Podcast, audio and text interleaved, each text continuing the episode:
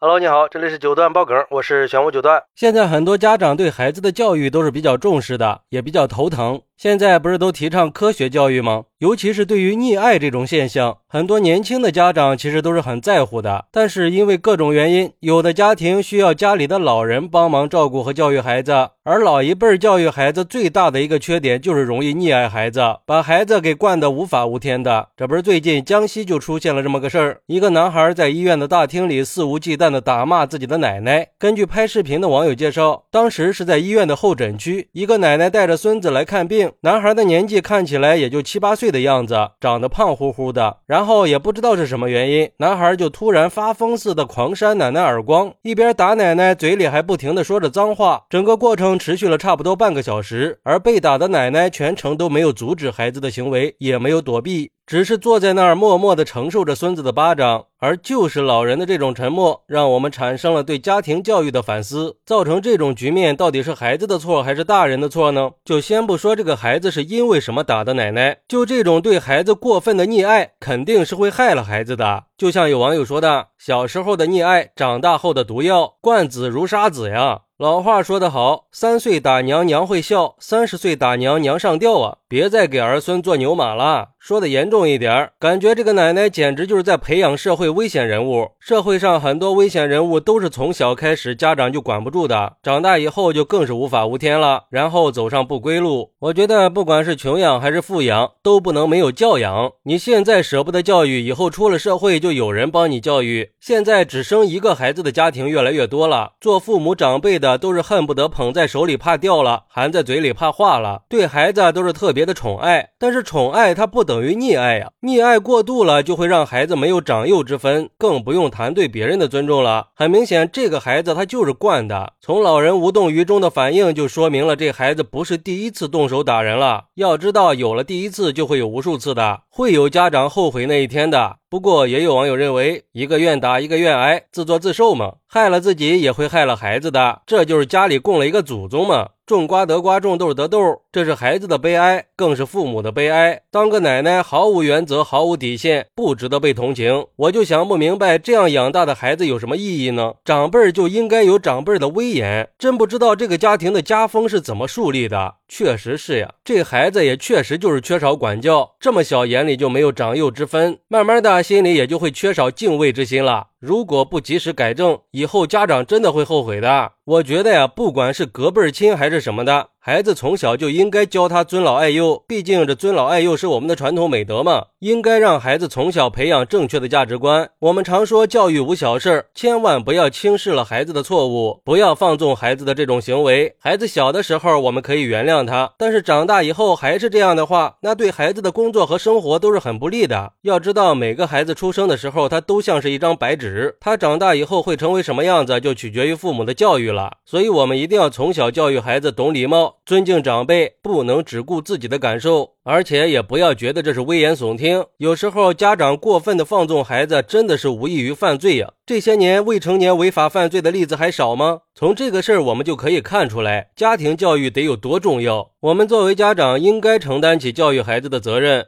父母是孩子的第一任老师嘛，我们应该给孩子上好第一课，用正确的思想和方法以身作则，做好言传身教，尽早培养孩子的道德观念和社会责任感，而不是在孩子犯错以后用无动于衷的态度，甚至为了孩子的错误去辩解和开脱。教育一定要趁早，千万不要等孩子长大了让社会去教育。这俗话说“十年树木，百年树人”嘛。发现孩子犯错了，一定要及时的批评教育。就好像一棵树小时候如果从根上歪了，那在他小的时候就要给他扶正了。如果等长大了，那你借助再多的外力，它也不会是笔直的。好，那你是怎么看待孩子狂扇奶奶耳光这个事儿的呢？快来评论区分享一下吧！我在评论区等你。喜欢我的朋友可以点个订阅，加个关注，送个月票，也欢迎点赞、收藏和评论。我们下期再见，拜拜。